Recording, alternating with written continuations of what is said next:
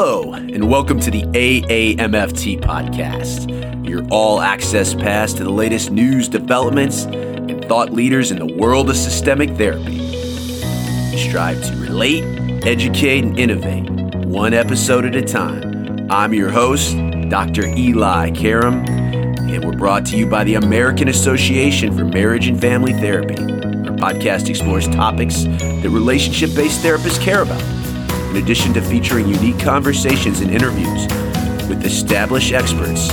Our show provides information and education on direct practice and emerging trends in the MFT profession. For more information, please visit us at aamft.org. Thanks for listening and enjoy the show. Today on the AAMFT podcast, a very important topic that all of our listeners may not have thought about. In fact, up until about a year ago, it's something that I did not have. And that, my friends, is a professional will. A professional will is a document used by mental health providers to outline how the closing of a practice should be handled in the event of an unexpected closure something like death or retirement or a termination of services. In the event of death or disability or some other unexpected circumstance that would prevent a therapist from continuing to provide services, a large number of tasks are typically needed completed.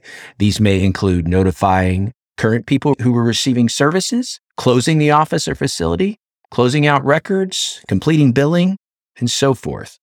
This professional will establishes a plan for the unexpected closure of a practice to ensure all of these tasks are adequately addressed. A professional will names an executor, typically, as we'll talk about today, another mental health professional who will take on the responsibility of handling legal issues and notifying those who have been receiving services. I sought out an LMFT, an expert in this area, and today, please help me welcome Dr. Ann Steiner. She earned her PhD from the California Professional School of Psychology in Berkeley. She is an LMFT and maintains a private practice in Lafayette, California, where she works with adults, couples, and is known for her pioneering work working with groups. And she has several books aimed at groups. But today, she's going to tell us all about professional wills. Dr. Steiner is a keynote speaker and presenter at professional and consumer organizations. She presents programs for national and international societies, such as the American Group Psychotherapy Association, the California Psychological Association, and the International Human Learning Resources. She also, as we'll talk about, has on demand offerings around professional wills. So if you like what you hear, it gets you started. You can follow up further. You can also find lots of useful tools at her website, appropriately, psychotherapytools.com. We will be back after our talk with Ann. Dr. Ann Steiner, welcome to the AAMFT podcast. So happy to have you. This is a topic, as I was saying in the intro, that myself, practicing for 21 years, needs to know more about, but we have gotten quite a few requests from our listeners, all talking about professional wills. Not only are you an MFT, but you have expertise in this, and that's why you're joining us today. But first question is always if you listen to the show, before we talk about professional wills, how did you get involved in the MFT profession? And then specifically, what we're going to talk about today. First, it's really a pleasure to be here with you. I really appreciate your inviting me. This is a treat to be able to talk to people that are interested in the professional will and MFTs particularly. So, I've been uh, practicing for over about 30 years, and my PhD is in clinical psychology, and I got the MFT license mainly to be able to reach more people. And so the way I got into it, is a pretty long story. The short version would be that I grew up in the world of therapists. My father was a psychiatrist. I grew up knowing Virginia Satir and that whole crew. So it was a value about therapy and group and family work.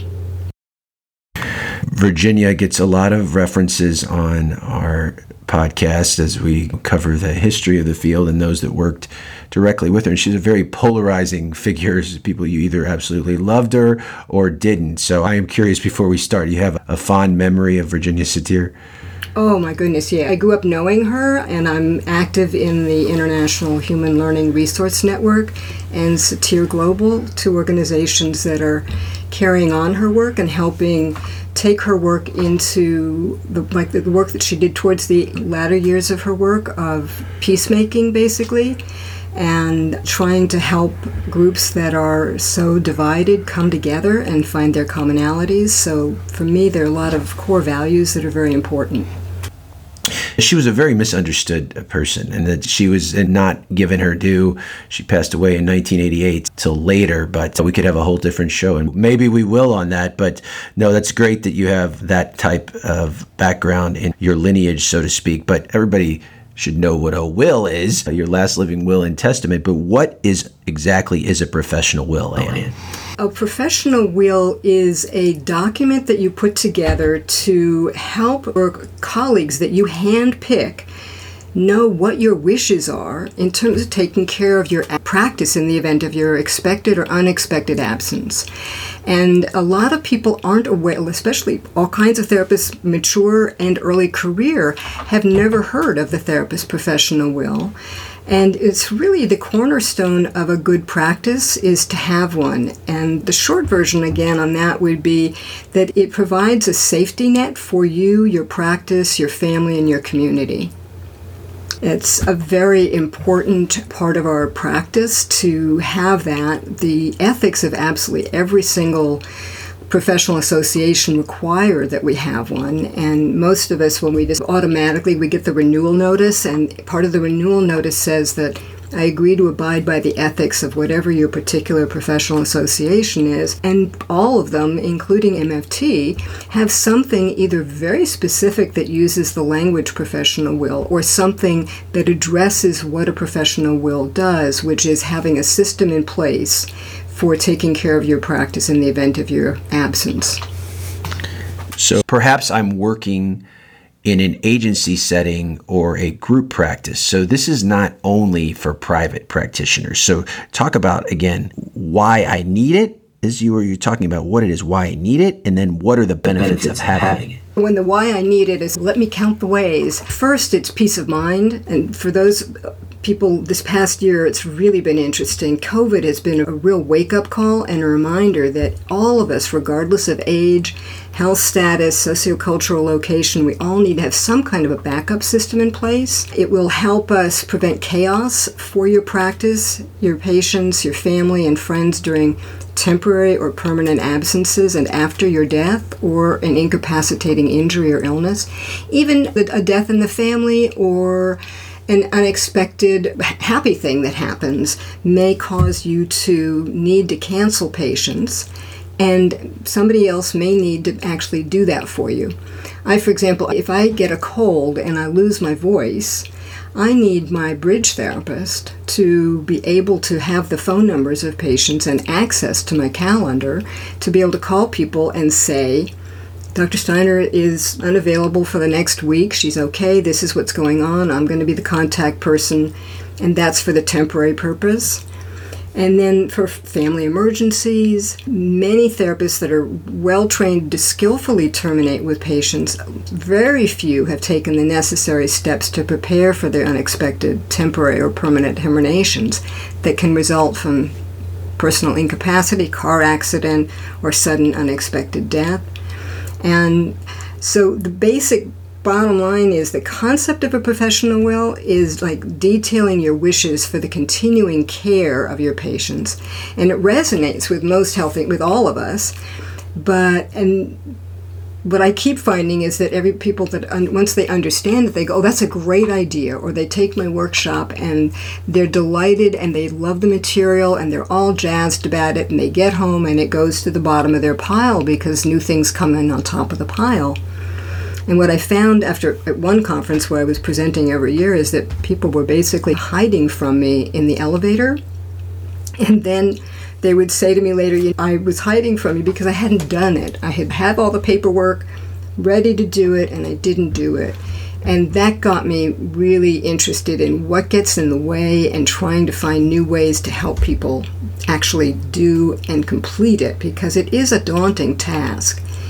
What gets in the way is sometimes ignorance of knowing, even as you said, it is referenced in part of our AMFT code of ethics, not necessarily the term professional will, but how you ensure uh, confidentiality and safety and in care of your record keeping. So one of the reasons people don't do it is just ignorance. They don't know about it. And then other reason is could be they, hey, they assume it's just if I'm, should I pass away? You bring up many other instances where even young clinicians may need it. They an illness, you lose your voice. So part of it is we're just not thinking that hey, I need to have this. When people start a private practice, many people meet with a lawyer and they go over their paperwork and they do things like this. But what you're saying is this should just be standard practice for all clinicians. What are the essential components of a professional will? Say I know nothing about it. I haven't uh, taken a workshop or anything like that, let's outline it the minimal requirements needed in a professional there's the practical and the emotional is what i've discovered over the years. So the practical is to start moving towards having a centralized electronic health record system. That makes it a lot easier for you and anybody who might have to step in temporarily or permanently to access your calendar your client summaries, and all of that kind of information. So that makes things easier. It's way easier and more effective to do it as a team. Now, I know I'm biased because I'm very group and family oriented, but groups are very powerful. One of the things I think stops people is that they find it hard to pick a group of people they trust, in fact, and I can give you an example of that from my own experience. But in terms of the logistics of what you actually need, you need the willingness, you need the commitment. You've got to be up for dealing with your own personal denial around things can happen to you. And and then there are also sociocultural values that we need to think about in terms of our values and beliefs about death and dying. And for example whether we should talk openly about that with our family members about what our wishes are and whether we want our parents to do that. And the assumption that many people have is an ethno-eurocentric perspective on that that everybody should have the same values. So we need to be aware of the people we're serving and what their values are about those things because that influences how you're going to handle what you ask the people who are going to take care of your practice in your absence with some people will be different. It may be more of a really culturally inappropriate thing to share some information, and for other people, it might be more appropriate. So, the setting aside time to work on it has been the major thing that I've found for people. Doing it with a group, planning to follow through when it gets hard, and that includes creating an action timeline. So it's basically, you know, what I found was that it was so difficult for people to do this on their own. That's why I created this downloadable system and why I'm doing this the, the workbook is that people get to a certain point and then when they look around at who they're going to pick to be on their team, and I should move into telling you how I have this structure, is then they look around and they go, wow, I only know people my own age that I'm, whose skills I'm comfortable referring to. And that can be a real stumbling block right there, is that people tend to, especially therapists, tend to cluster with people our own age and not know people that are especially younger so it's a, a, perfect opportunity, the professional will, for early career clinicians to connect with people about my age, say, who need people to that are younger than them rather than all their cohort that is going to be retiring and not practicing. It's always fine to have at least one person on your team that's retired. That can be really helpful. But it's nice to have the benefit of younger people being able to take over and possibly continue with some of your patients. As we talk about your action plan and the steps, so who you select, and you talk about a team. So does it need to be a mental health professional or someone with the same license that you have? Or can it be an administrative person or someone that you trust that is really organized when we're talking about how to administer, obviously, in the unfortunate event of your passing, or even if you're going to be away a long time, to notify people. So let's talk about the qualifications of the person that you select or the team if it's more than one person. And if it is going to be one more than one person what are the pros and cons of that? That's a great question and it really is key. So uh, the way i prefer people to set these up is to have what I call an emergency response team, which is a collection of clinicians who, between four and eight people maximum, depending on your setting and work environment and how many patients you have. Like a psychiatrist might want a lot of people because they tend to have a really large caseload. Or somebody, a social worker in a hospital setting, might really need a lot of people to be able to make the phone calls. So it's a team and then there's the there's a bridge therapist whose job it is to basically be the contact person. If something happens to me, if I lose my voice, I call or email or text my bridge therapist. That's the key person. Now people automatically assume that if they're married to a therapist, that person would be the automatic person to make their bridge therapist. And actually, it's better to not be your best friend or your spouse if they're also in the field because they're going to be dealing with all the hot, really difficult stuff and organizing it.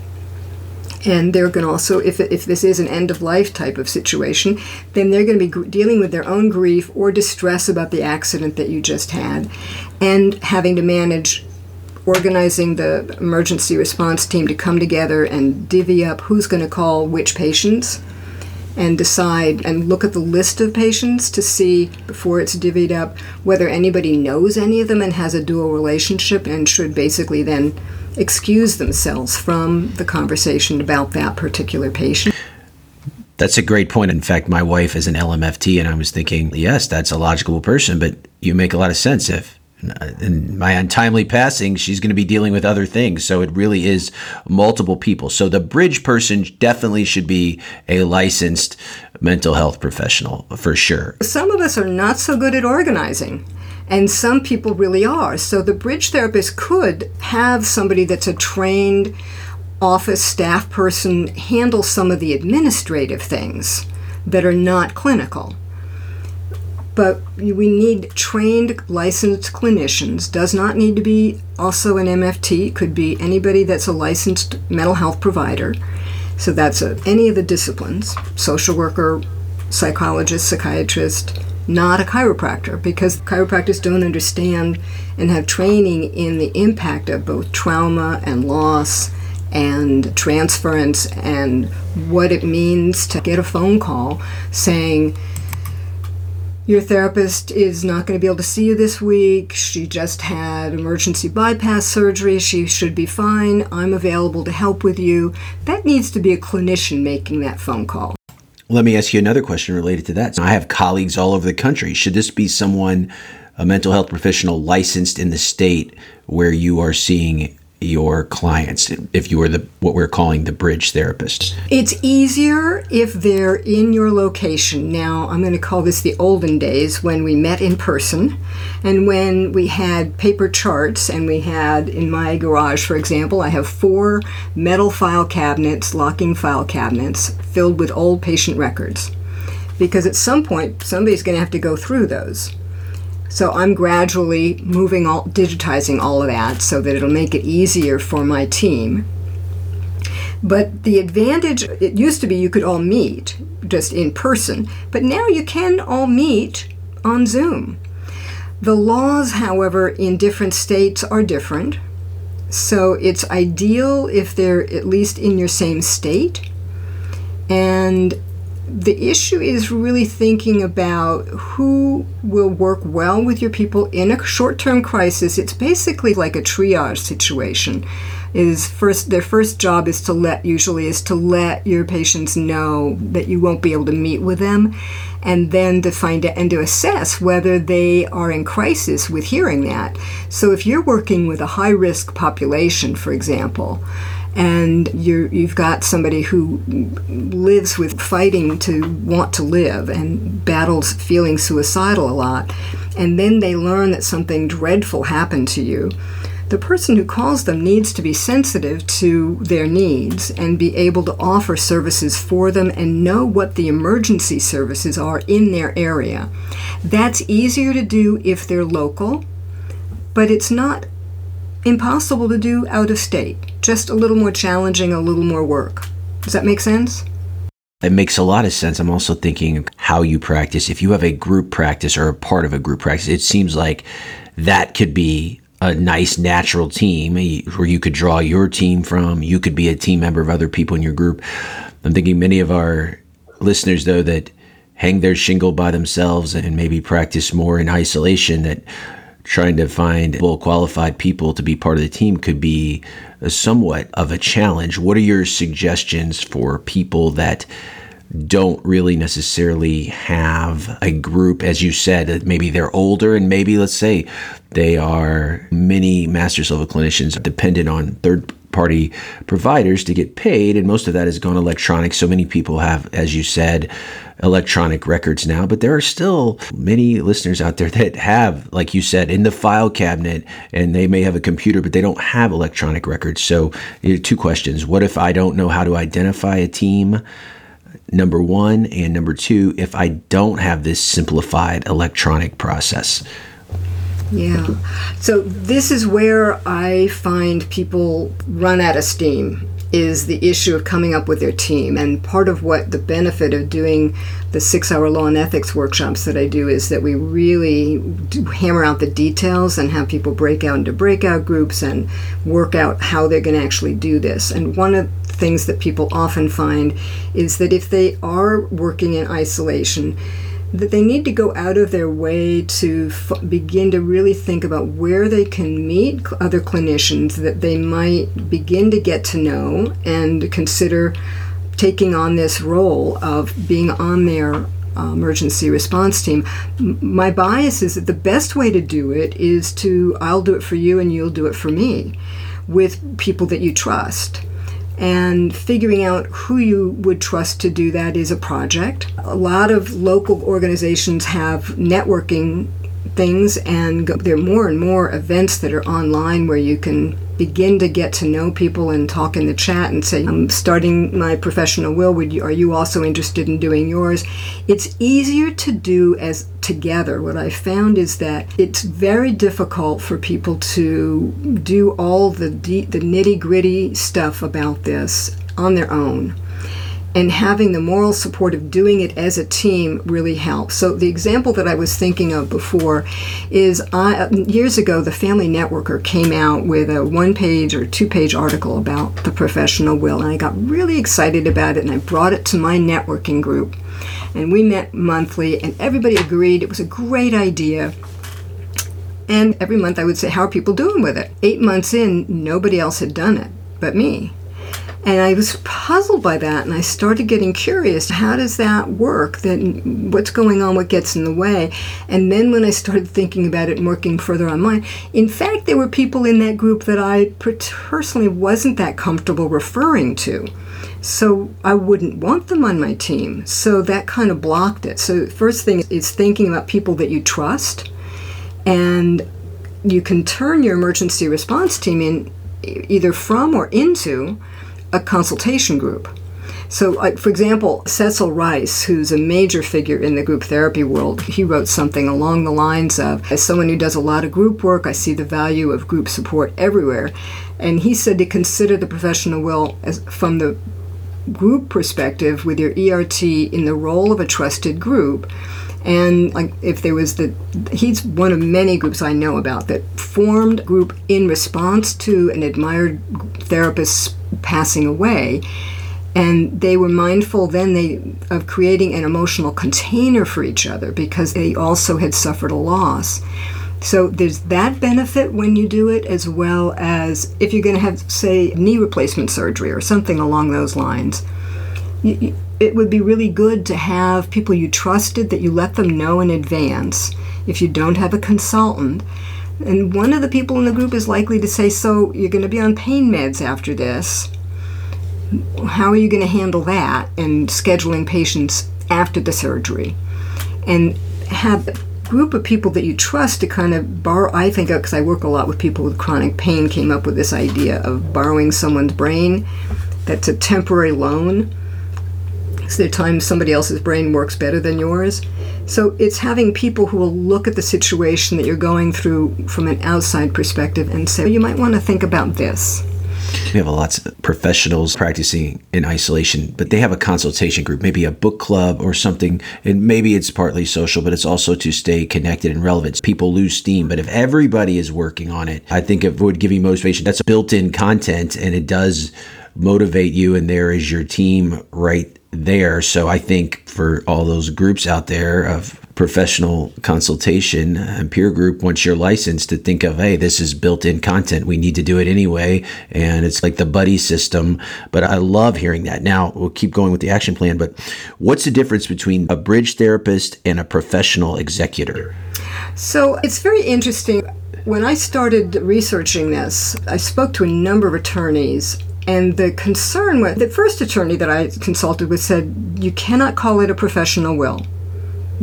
Hands down, you cannot do that. This is over 24 years ago. The reason being, it would be too confusing between a, a, a, regular will and a professional. There are people who are hired as professional executors of people's estates, and that would be confusing.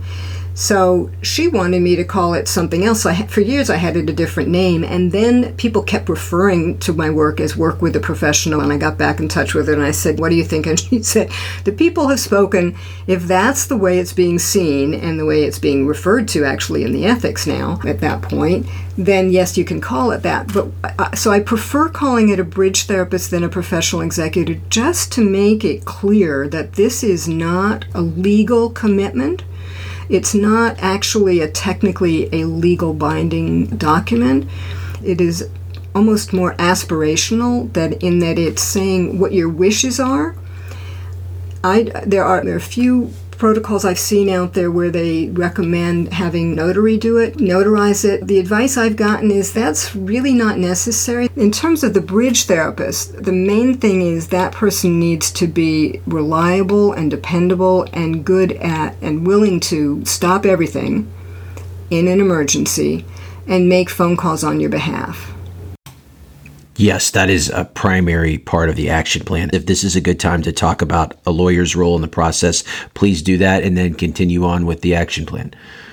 So, the lawyer's role really is simply to let them know you're working on it.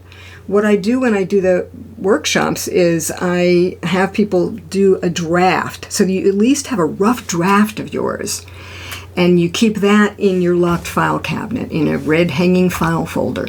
When I was doing these in person, I handed out red hanging file folders. It was on everybody's little desk, and people would wonder, What is this? And it had a collection of things in it.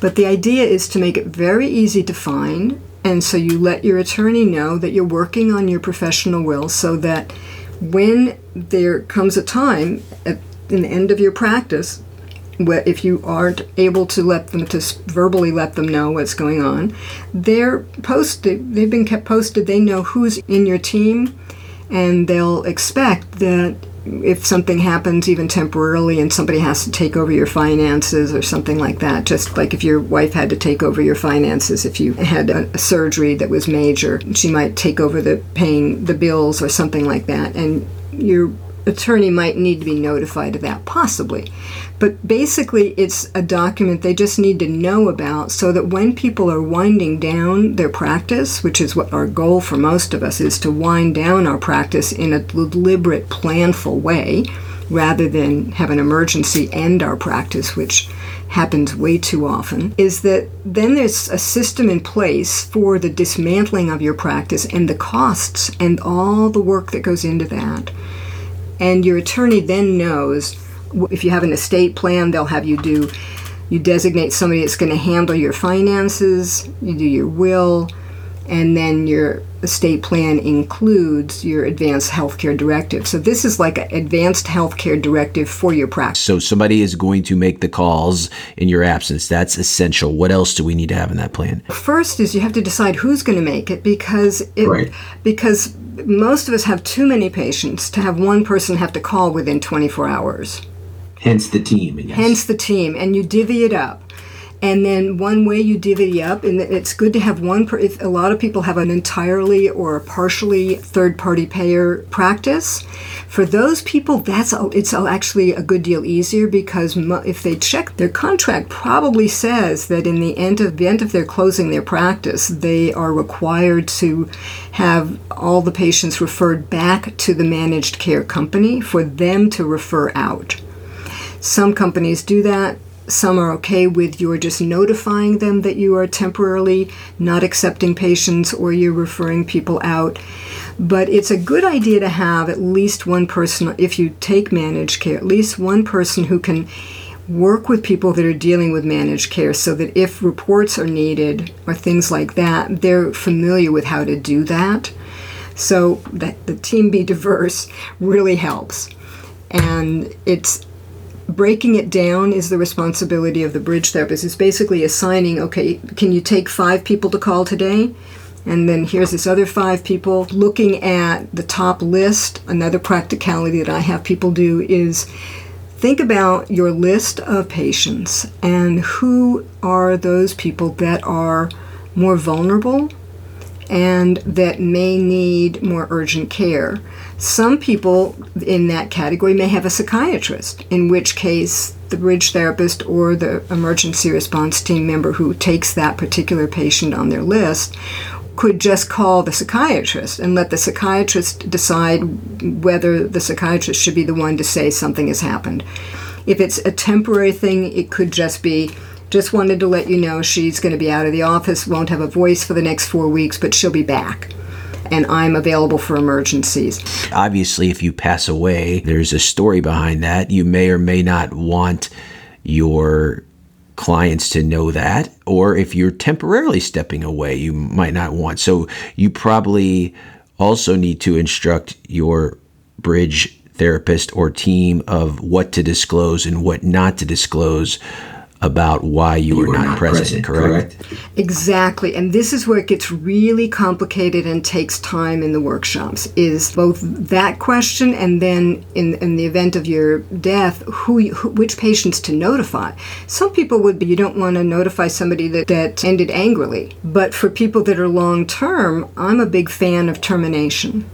And 'cause I see termination as the most important and difficult phase of therapy. So going back to trying to go back to your question because there's so many pieces to that to unpack. Um, I think it might be useful for me to tell you the example of my father. After this situation with the networking group where it became clear nobody was going to do it for each other, I then started looking for people that I could trust that I put together my emergency response team with. And then I started trying to get my dad, who was an older psychiatrist. If you, you can imagine, if he worked with Virginia and studied with her, he was a 60s therapist. And for younger therapists, they might not know what I mean by that. That means that his boundaries were not what is considered appropriate standards now. If he worked with Virginia, he was okay with touching people. That's for sure. Yeah. And his office was in the home. And I grew up knowing some of the people because he bartered for services. Now, people don't do that now. So I tried to get him to do something like a professional will, and he wasn't going to need it, so I didn't get very far. And this was early on before I was really digging deep into this whole process. And then he became ill, and finally it became clear that he was terminally ill. And he at that point had one consultation group and one long term therapy group. He was in hospice at that point. His wife's getting phone calls. This is what we want to try and avoid. Is somebody that's not a clinician getting phone calls from patients. And so I sat him down and I said, I really need to know the names and phone numbers of everybody you're currently seeing. And we need to be able to have a group session for you to say goodbye to everybody. And at that point, the, he actually had pancreatic cancer. It had gone to his brain, so his brain wasn't working too well. So he was in complete denial. I don't know what you're talking about. I don't need that. And I just had to really push him. So I got all the names of everybody and I said, he is terminally ill, and I am committed to making sure that we have one farewell session for everybody. And this was a group that had met for probably 25 years with him, and they occasionally met without him. Sometimes they met in the office and looked at videos that he had done with them without him. So this was the way they operated. They all knew me. And I just said, I'm making that commitment. And then I started calling around to get somebody. I realized, wow, I'm going to lead a group with my dad who's psychiatric, he's like cognitively impaired right now. And he goes in and out of being present, staying in tune with saying goodbye to these people. And I didn't, I realized I really need a co therapist. So I called around. I got one senior therapist who agreed to co lead this with me.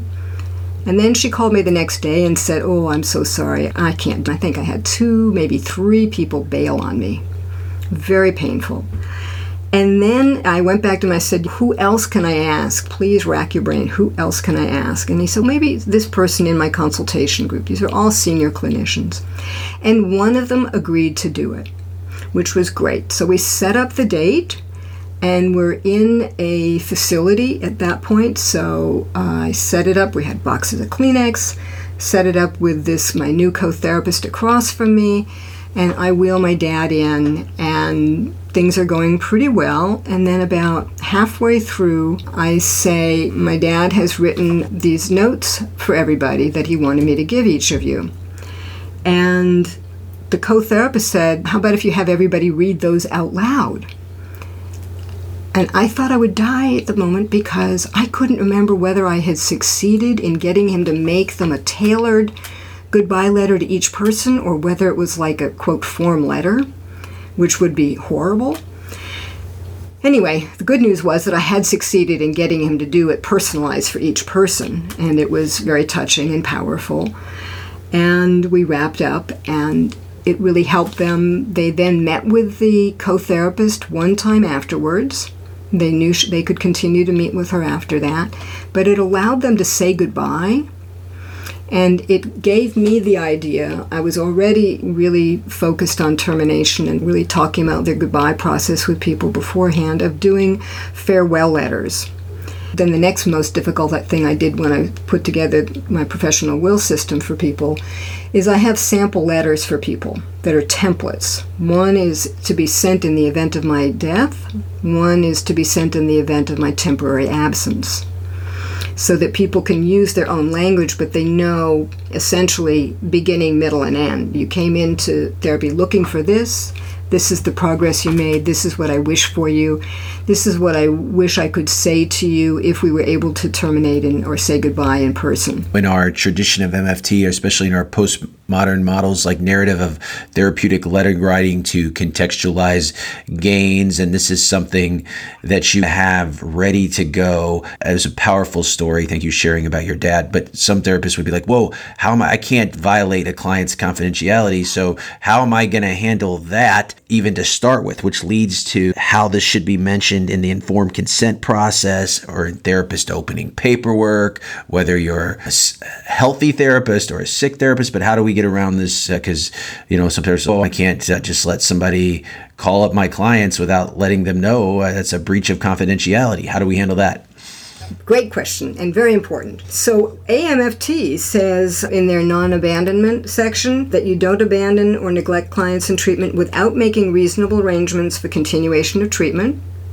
And yes. also that you don't disclose client confidence except by written authorization or waiver or where mandated or permitted by law. Okay, so what almost all states have, and you may want to double check with your state, is that if it is in the best interest of the client, you then can waive confidentiality. Now, one place where people get confused about the way I do the professional will is that nobody's going to have any confidential information until there is an emergency of some sort. The professional will has nothing confidential in it. It just has the name of the people and what your wishes are the name of the emergency response team and what your wishes are for taking care of your practice. So there's nothing confidential in it. it has the instructions for how your bridge therapist can access your confidential information when needed in the event of an emergency. So you can waive confidentiality when it's in the best interest of the patient, and abandoning patients is the worst thing we can do. So this is the antidote is that when there's an emergency, I used to have a graphic that I would show of um, walking up and the number of people I've had in my practice that have had this happen to them. They go up, they go for their appointment, and there's a note on the door that's saying, "So and so, the therapist has canceled all appointments. Please call this person," or "So and so just died." Just terrible. The ways people have learned about the death of their therapist have been really traumatic. It's waived in these kinds of conditions. What about putting this in an informed consent paperwork early on or talking about this with your clients. It seems like it would be a perfect time to talk about. We talk about harm to self, harm to others, or other ways confidentiality is breached. Like you said, this response team does not get access to private health information other than the name and contact information? What should you tell clients if you're having this conversation with them? You're putting your team together, you're following the action plan, and you have your professional will. What is your obligation to tell your current so this is I love this question because it's so important and I agree with you that it does need to be at the outset much easier that way. It's just part of the beginning therapy with somebody. This is part of your office practices. So it's important to not only include mention of your emergency response team or your covering therapist in the opening paperwork, but to talk about it. So what I always do is I might I have my office policies, I have people read it with me and ask any questions. And what's been really interesting is that since I've added this section to my office policies where I say something along the lines of, just like you, unexpected things can happen to me. In the event of my something unexpected happening to me, I have a designated trusted colleague who has agreed to cover for me in the event of my absence, whose name is, and some people decide to put the name and the phone number in their policies and then have a discussion about that. And what's been remarkable is that so far I haven't heard anybody say anything but, boy, I really appreciate how thorough you are, that you're really thinking about and you take this so seriously that, yeah, that things happen and that you have a way for me to know how I can get help and that you're thinking about my well being. So having a section in your office policies really matters. And a related question the client may want a copy of their records or a part of their record. So if it is not appropriate for the bridge person to have access to that right away, what should you put in the action plan, the professional will about how a client has access to their file after your untimely passing. So this is a really interesting piece of it is that Florida has a law that requires people to take out an ad in a newspaper of the largest circulation in the nearest large town announcing your death. Obviously, you don't do that if you're not here, but your responsible person does. So that could be your bridge therapist does that in Florida. And trick here is that's probably going to be the responsibility of the bridge therapist is to have be the main contact person for people getting their records. There are some situations where you may feel that it's clinically not in the patient's best interest to have the full record, but to hand it, to pass it along with their release to the next therapist. So that's why part of my system includes really pushing people to have good case summaries that are like a paragraph so the way I think about it is if you go on vacation, do you have somebody covering for you? What's interesting, not everybody does these days. A lot of people really don't take clean vacations where they're really unplugged completely. This is one gimmick that I've come up with is to have a, just a snapshot. So when you go on vacation and you have somebody covering for you, what I do is I just spend 5 minutes with my the person who's covering for me and I say these are the people that might call that I've told them that, you, that you've given them your contact information because they're in crisis. And but if I was working with domestic violence or people that were higher risk, I would also list those people.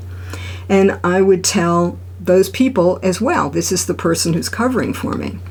people are going to be certainly curious to find out more. Your, your book to come out sometime over the course of the next year, late 2022, early 2023.